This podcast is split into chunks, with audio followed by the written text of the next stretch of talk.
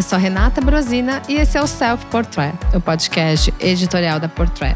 E para esse episódio eu não estou com o Silvan, mas eu estou com outro parceiro, que é o Guilherme de Boa René. Oi, Gui. Oi, Rê. Tudo bom? Tudo sim. E a gente vai falar sobre Paco Rabanne, né, o estilista espanhol que era né, radicado em Paris, que faleceu na semana passada, dia 3 de fevereiro.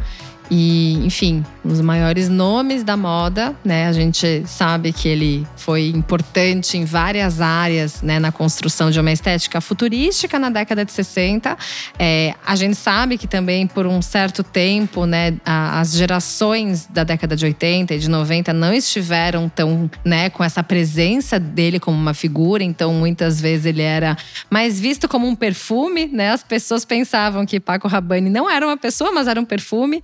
Então a gente vai falar mais sobre essa, essa figura, a importância dele, as pequenas revoluções que ele fez, porque tiveram muitos, muitas primeiras vezes na moda que foram graças a ele, certo, Gui? Certo. Ele faleceu na semana passada com 88 anos e uma coisa que eu acho muito engraçada e faz parte do humor do Paco Rabanne é que já em 2001 ele, numa entrevista, disse que ele achava engraçado o quanto as pessoas existiam que achavam que ele já tinha morrido. E a morte dele foi uma surpresa, uma tristeza para muita gente, por alguns lados. Primeiro, para quem já acompanhava o trabalho dele, sabia que ele estava vivo e respeitava ele muito como um dos pais da Space Age, né, dos anos 60, dessa era futurística, como você falou. Por outro lado, pessoas que nem sabiam que ele era uma pessoa que existia, achavam que era só o nome de uma marca, de um Ou perfume. Um perfume, né? É. E as pessoas que achavam que ele já tinha morrido faz tempo. É, e na verdade a gente tem que lembrar que ele se aposentou das passarelas em 99. Então, assim, é, imagina, dois anos depois ele aparece dando uma entrevista dizendo que as pessoas não sabiam que ele estava vivo ainda. Mas é muito interessante porque é, a, a, a, marca dele foi muito forte na década de 60, porque ele criou a marca dele em 66. Obviamente, a gente vai trazer um pouquinho né, desse nessa parte pré, né, o pré-marca, né, que ele teve uma experiência muito interessante em diversas marcas, tanto no lado da joalheria quanto nos aviamentos, com foco nos botões, é, tanto em Dior, Saint Laurent, Givenchy, mas o Paco Rabanne, é, ele não estava mais nessa criação né, da marca dele. Hoje em dia, quem comanda é o Julien Dossenat, que é um diretor criativo, que é um dos meus preferidos também. Ele é da turma do Nicolas Gesquier, que eles trabalharam juntos na época de Balenciaga. Então, assim, é, ele, ele, hoje a marca ela carrega muito esse DNA de, da década de 60, de uma certa forma, mas para os dias de hoje, porque o metalizado está ali, né? Os materiais alternativos estão ali. E o Paco, ele ficou conhecido por ser o diferentão na época, porque enquanto os estilistas estavam usando né, linha e tecidos tradicionais, ele estava usando arame, pinça, metal, plástico e papel também, né, Gui? Isso, com certeza. E o que eu acho mais interessante do Paco é que ele é, foi único numa época em que era muito difícil você ser único. Imagina que nos anos 60 você tinha Laurent, você tinha Cardin, você tinha o próprio Givenchy, com ainda um pouco da alta costura dele. Você tinha o Courrèges, você tinha Mary Quant, a Biba, estilistas do mundo inteiro fazendo coisas incríveis. A Mary Quant, uma grande concorrente dele, assim como o Courrèges, certo? Que existe a batalha da mini saia, mas… É, quem criou a mini saia? A mini saia do Paco, a gente sabe. né? A gente sabe. Não é clubismo, mas a gente sabe que ele, assim como eu acho que a grande discussão é quem é o grande pai do futurismo, o Courrèges ou o Paco? Ou o Cardin. Ou o Cardin. Mas existe uma coisa muito interessante, assim, é, vamos lá, tanto o Cardin quanto o Courrèges, eles estavam muito num fluxo é, que Existia um zeitgeist que tinha esse olhar para o futurismo na época, a gente sabe disso, mas de uma certa forma eles estavam naquele denominador comum, mais do mesmo.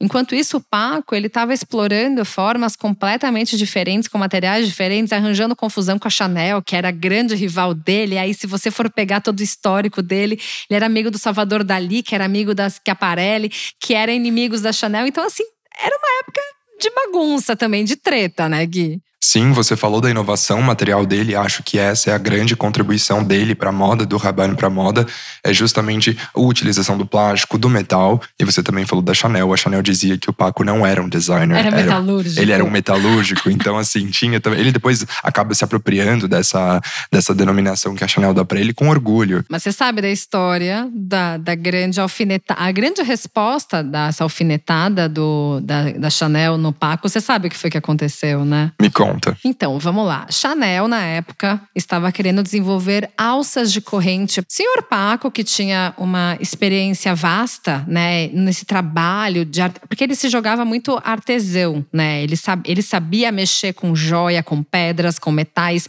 com todos esses materiais alternativos. Então, ele se via muito nesse papel de marretinha mesmo, sabe? Então, para ele não era agulha e tesoura. E ele falou: peraí, eu consigo fazer uma bolsa com alça de corrente. E aí ele pegou as, as, as, as ferragens das descargas, das alças de descargas de banheiro, e ele fez a alça da bolsa. E a bolsa ela era em formato de envelope. E, e, essa estrutura dela era como se fossem várias moedinhas presas umas nas outras. E aí hoje a gente conhece ela como 1969. Então, assim, a bolsa que a Chanel queria fazer uma alça super diferentona, o Paco foi lá e pegou alças que na verdade são aquelas aqueles puxadores de descarga de banheiro para fazer a alça. Então, assim, ele comprou muita briga com a Chanel. É, também teve um movimento muito interessante, só para a gente também não ir muito para frente, mas assim, a Chanel entrou no mundo da perfumaria, foi uma das grandes marcas também entrar na perfumaria, e o Paco, muito, né, alguns anos depois, também tentou se aventurar e foi aí que ele conseguiu também vencer novas batalhas contra a Chanel, tendo perfumes que eram, assim, sucesso por décadas, né? Até hoje. Até hoje. Voltando a alguns pontos, você falou das correntes das descargas, isso parece um pouco, pouco fashionable, um pouco luxuoso, mas ele também trabalhava com materiais muito luxuosos. Em 68, ele fez um vestido para Françoise Hardy com 9 quilos de ouro puro. E com 300 quilates de diamante. E esse vestido dessa moça, inclusive, quando eu era criança, meu pai era muito fã dela. E eu lembro que numa dessas imagens, né, que ele tinha dela, eu vi esse vestido, que ele era assim, eram várias placas que elas eram conectadas por elos mesmo, e aquilo ali é alicate mesmo, não é agulha que você vai colocar uma linha que vai segurar esses 9 quilos de ouro. Ele era conhecido por fazer peças muito pesadas. Tem um vestido que ele, ele construiu, né? Na verdade, a gente não fala costurou, mas construiu para Brigitte Bardot, que tinha 30 quilos. Então, assim, as peças do Paco eram pesadíssimas. Então, assim, é, existe também uma coisa muito interessante que esse vestido que a Françoise Hardy usou foi o que gerou o One Million, o perfume. Foi o que inspirou o One Million. Por mais que a gente às vezes entenda que a estética é um pouquinho, né, distante, assim, a gente às vezes acha que o perfume não é tão relacionado a, a esse vestido, assim, não tem muito a ver, mas ele tem. Ele, ele realmente ele carrega aquela imagem do ouro com a construção dos diamantes, né? Que na verdade são os brilhinhos que estão no perfume. Para quem não lembra do frasco do One Million, é um lingote de ouro dourado. É legal que você falou isso porque os perfumes que hoje a gente acha que não tem nada a ver com a história da marca tem super. Ele tem também um perfume muito famoso que é o Phantom, que o frasco parece um robozinho e o nome Fantasma também tem a ver com a história do Paco, porque ele dizia que ele era um médium, que ele conversava com espíritos, ele era muito supersticioso também, assim como o Dior. E, e ele disse que um dos perfumes que ele fez foi é, inspirado numa conversa que ele teve com um fantasma. Então, essa ideia do Phantom também traz essa mediunidade que o Paco dizia ter. Agora, Gui, saindo dos perfumes e voltando para os vestidos pesados, né? A primeira coleção dele foi em 1966. Em fevereiro. Em fevereiro, ou seja, esse mês. E a gente pode falar que foi um manifesto que ele já chegou para mostrar o quanto o papel dele ia ser disruptivo. Né? Então, na verdade, eram os 12 vestidos inutilizáveis em materiais contemporâneos. Né? E essas peças eram feitas com plástico moldado, metal martelado e jersey de alumínio, certo? Sim, ele apresentou a coleção no Hotel Georges V, em Paris, com a trilha sonora do maestro Pierre Boulez. E é muito interessante isso porque muitas pessoas atribuem ao Jean-Paul Gaultier esse hábito, esse costume de apresentar desfiles com trilhas sonoras.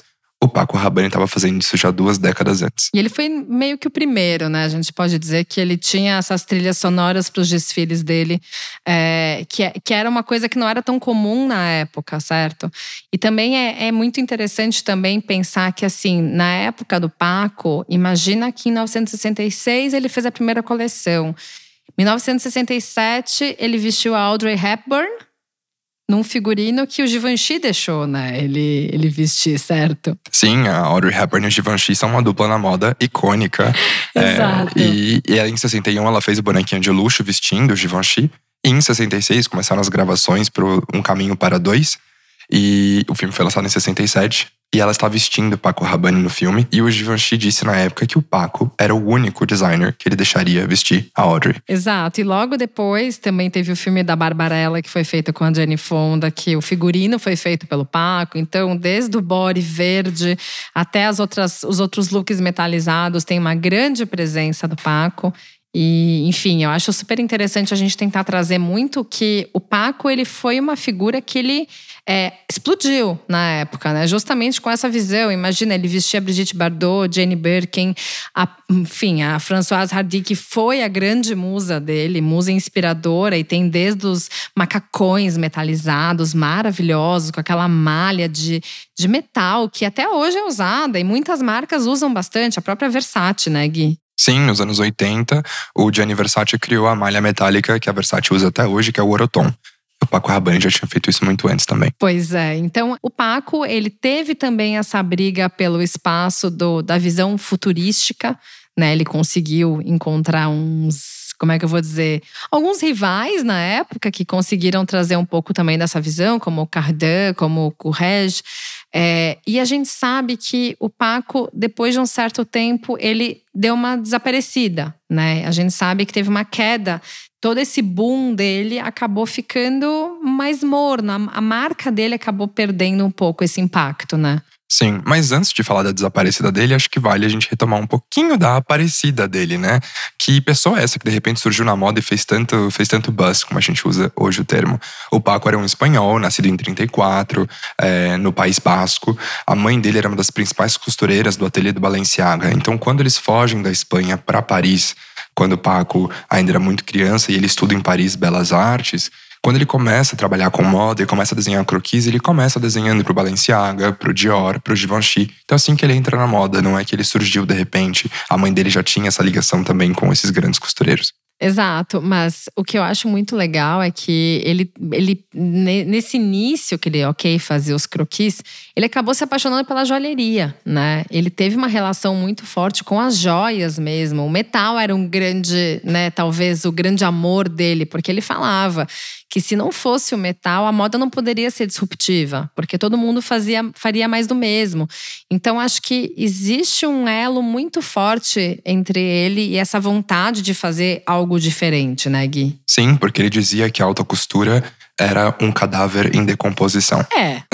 Na época. na época, sim. Na época, se a gente pensar no contexto que era couture na época, é, tudo bem, a década de 70 talvez tenha sido mais sofrida para couture, que já estava com alguns outros nomes. O próprio Yves Saint Laurent estava cada vez mais no ápice. O Lagerfeld também estava lá. E o Prêt-à-Porter. Exato. Então, assim, talvez ele estivesse vendo o que iria acontecer, porque ele era realmente uma figura à frente do seu tempo, né? Ele era muito visionário. É, e aí, voltando à desaparecida dele, a gente chega nos anos 80. Os anos 80 foi um revival da couture em Paris. É, esse comecinho do que a gente hoje entende como alta costura, como esses grandes espetáculos. E outros nomes começaram a aparecer naturalmente, como sempre aparecem a cada Jean década. O Gaultier, principalmente, O né? Gaultier, o Castel Bajac, o Claude Montana, o Thierry Mugler. E, enfim, e os japoneses também, que tomaram Sim. completamente. Dolce Gabbana, Armani, tinham muitos nomes novos nas décadas de 80. Então o Paco começou a ficar para trás. Exato. E a marca de moda dele acabou ficando meio perdida, né? E acabou ficando, obviamente, o foco nos perfumes, porque os perfumes dele já estavam sob domínio da Pucci, que é o grupo espanhol. E davam muito dinheiro, né? Assim, era a base da, da marca dele. Exato, exato. Então, assim, teoricamente, ele conseguiu explorar esse lado mais futurístico nos perfumes. Porque, de uma certa forma, se a gente for pensar na estética dele, ela acabou ficando um pouco datada para o futurismo da década de 60 barra 70. E não avançou muito. Então, assim, é, é, é importante notar que depois desse hiato, a marca voltou né, Gui? Sim, a marca voltou, como você falou no começo do episódio, ele se aposentou em 99, ficou bastante tempo fora, mas em 2011 a parte de moda foi revivida, teve um designer… Pela Put, né, pelo grupo que já tinha perfumaria, e eles conduziram de uma forma a fazer com que a marca de beleza, né, no caso de perfume, e a moda andassem juntas, né, e bem conectadas, carregando esses códigos que o Paco construiu na marca, né? Sim, e a marca só vai voltar realmente com moda em 2011 com um designer indiano. E aí, finalmente, em 2013, Julian Ducenat, como você falou, um aprendiz e colega do Nicolas Gisquier na Balenciaga, ele assume e tá aí até hoje fazendo o legado do Paco Rabanne continuar vivo. Não, e, e o Juliano Ocenali consegue trazer muito de, desse DNA da Paco Rabanne, construída lá atrás pelo Paco, de uma forma muito jovem. Imagina que a gente vê muito a presença do metalizado. existem algumas referências que elas são assim muito fiéis às criações do Paco na época, que são bem traduzidas para hoje. As joias estão presentes em grande parte das coleções também. Então, assim, é, é, para mim isso é muito interessante, porque eu gosto muito da Paco Rabanne, eu gosto muito do Julia Docenat e eu acho que casou bem, sabe? Sim, e é uma marca que a gente tem que cada vez mais prestar atenção nela, especialmente a minha geração, a geração Z. Eu tenho 22 anos, então eu me identifico muito com o, o Paco Rabanne, os anos 60, e tudo que o Juliano do Senat tá trazendo como referência dessa época, porque ele fez parte de uma juventude, o Paco Rabanne, digo, completamente subversiva, que provocava, que queria mudar o status quo. E eu acho que a minha geração fala muito sobre isso hoje na moda. Então, de fato, foi uma perda muito grande do Paco como uma inspiração. Ele foi o terceiro pai do futurismo a morrer, né? O primeiro foi o Courage em 2016. Depois, em 2020, a gente perdeu o Cardin e agora, finalmente, o Paco Rabanne. Então, esses três mosqueteiros da era espacial se foram. E é muito importante a gente lembrar o quanto esses nomes foram muito relevantes e que muitas vezes eles perdem espaço para grandes maisons por, por conta de marketing, por conta de tamanho, né, em nível de divulgação. Mas é, esses três nomes que você mencionou, e eu, eu confesso que eu sou mais fã do Paco, entre nós. Mas assim, é, são nomes que fizeram muita mudança na moda, são nomes que foram disruptivos, que embalaram uma geração jovem e que precisava de novidade, precisava se sentir viva de alguma certa forma. Então, assim, é, o papel dele foi, assim, importantíssimo, até porque ele começou a guiar a moda para um caminho muito diferente no Prata Porter. Né? Então, assim, é, para mim hoje, ver o que a Paco Rabanne é atualmente como uma marca de moda, eu confesso que eu fico muito satisfeita, porque eu vejo que a marca é muito bem alinhada, é, tem um senso estético que representa muito o que é a mulher francesa da Paco Rabanne, né? Porque tem coerência. Tem muita coerência, e, mas, é, mas é atual, é, é jovem, é fresh, é, é, assim, dá vontade de usar aquelas peças compostas por várias pastilhas, seja vestido, seja a própria cropped ou a saia. Então, existe muito desse heritage da Paco Rabanne que o Juliano Docená consegue honrar muito bem. E ele é um super diretor criativo que tem um olhar muito bom e, e assim, ele tem um olhar estético que me lembra muito a própria pegada do Gesquier que tinha uma pegada arquitetônica, e se a gente voltar, voltar, voltar algumas décadas, o Paco foi formado em arquitetura. Então, assim, existe uma conexão, e eu acho que isso é muito legal, porque o que é muito triste é a gente ver uma marca que teve um nome tão importante, tão disruptivo, se perder ao longo do tempo. Hoje as pessoas sabem a importância dele, as pessoas sabem quem ele é. E eu acho que o nosso principal papel, até da gente estar tá aqui conversando, é da gente poder humanizar mais um nome que, poxa, poxa, é um perfume? É uma etiqueta só? Por exemplo, tem gente que acha que Celine era uma, uma pessoa. Não, Celine não era uma pessoa, no caso, a marca. Então. A nem gente, a Chloe. Nem a Chloe. Nem a Chloe. Mas existe uma coisa que eu acho que a gente tem que cada vez mais reforçar o papel dessas pessoas. Porque, vamos lá, a Chanel foi uma pessoa importante, mas né, na batalha ali da bolsa de corrente.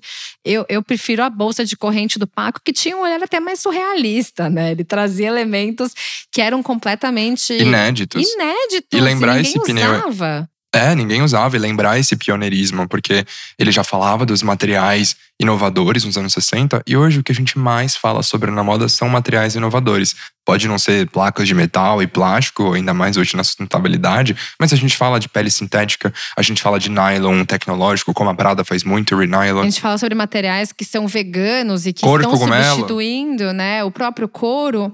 Existem uma série de alternativas e que em algum momento alguém também foi importante para fazer esse olhar para um lado que não ninguém estava olhando, né? No caso foi ele. Então, assim, eu acho que é importante reviver essas, essas situações e esses momentos dele. E a gente estava até falando antes do episódio. É, ele foi um dos primeiros a colocar modelos negras na passarela. Né? Isso também é um outro ponto que hoje está todo mundo trabalhando para Diversidade. para ter mais diversidade. O Paco já fazia na época. Então, assim, eu acho que vale a gente relembrar esses feitos, não pensando, nossa, mas é, não é uma maison Paco Rabanne, né? Mas ele era o Monsieur Rabanne, né? Sim, e um outro pioneirismo dele, que vale a pena lembrar, é nos anos 90. Ele foi um dos primeiros designers a vender perfumes por e-commerce. E no lançamento do perfume, ele fez uma live, né? Ele estava ao vivo ali no chat do site. Então, imagina, na pandemia, a gente falou tanto de live, tanto de e-commerce, e o Paco já fazendo isso. Década há- de 90. Exatamente. Então imagina, há mais de 30 anos a gente já tinha essa experiência com o senhor Rabani. Mas para finalizar agora, eu acho que é, é importante a gente sempre tentar trazer essa, essa relevância de grandes nomes. E, e assim, ele. Eu, eu, eu gosto muito do que ele fez. Eu, eu realmente tenho uma memória afetiva muito legal, até porque né, a própria Françoise Hardy, a própria Jenny Fonda no papel da Barbarella, foram figuras que marcaram a minha infância, porque, enfim, eram as musas do meu pai. E, e eu, eu acho muito interessante quando eu não sabia quem era o Paco Rabanne. Eu não sabia que era o Paco Rabanne que estava vestindo essas musas e que eu queria usar a roupa da Jenny Fonda, que eu queria usar aquele vestido maravilhoso que para mim não parecia de ouro da, da Françoise Hardy. E para mim a importância mesmo de um diretor criativo é quando ele transcende além da etiqueta que está dentro daquela roupa. Ou então, no caso, a gente está falando de figurinos, né, de peças muito específicas que não estavam à venda. Então, é, ele conseguiu levar isso de uma forma tão mais atraente, sabe? Sim. E vale uma última curiosidade para terminar o episódio? Tananã. O nome dele não era Paco Rabanne. Não era. Era um apelido, na verdade. O nome dele era Francisco Rabaneda e Cuervo. O, Franci- o Paco é apelido de Francisco em espanhol e o, Raba e o Rabanne vinha justamente de Rabaneda, que era o sobrenome dele. Pronto, agora vocês já sabem quem é o Paco Rabanne e vocês já sabem que o Paco Rabanne tem um nome de verdade, né? Tem um nome original, né? Sim, Francisco. Bom, mas obrigada por esse episódio, Gui. Obrigado, Rei. Até um próximo. Logo. Até! Até. A mixagem, a masterização e a trilha sonora do Self Portrait são do Edu César, a edição do Arthur Canto e a direção é do Alan Eliezer.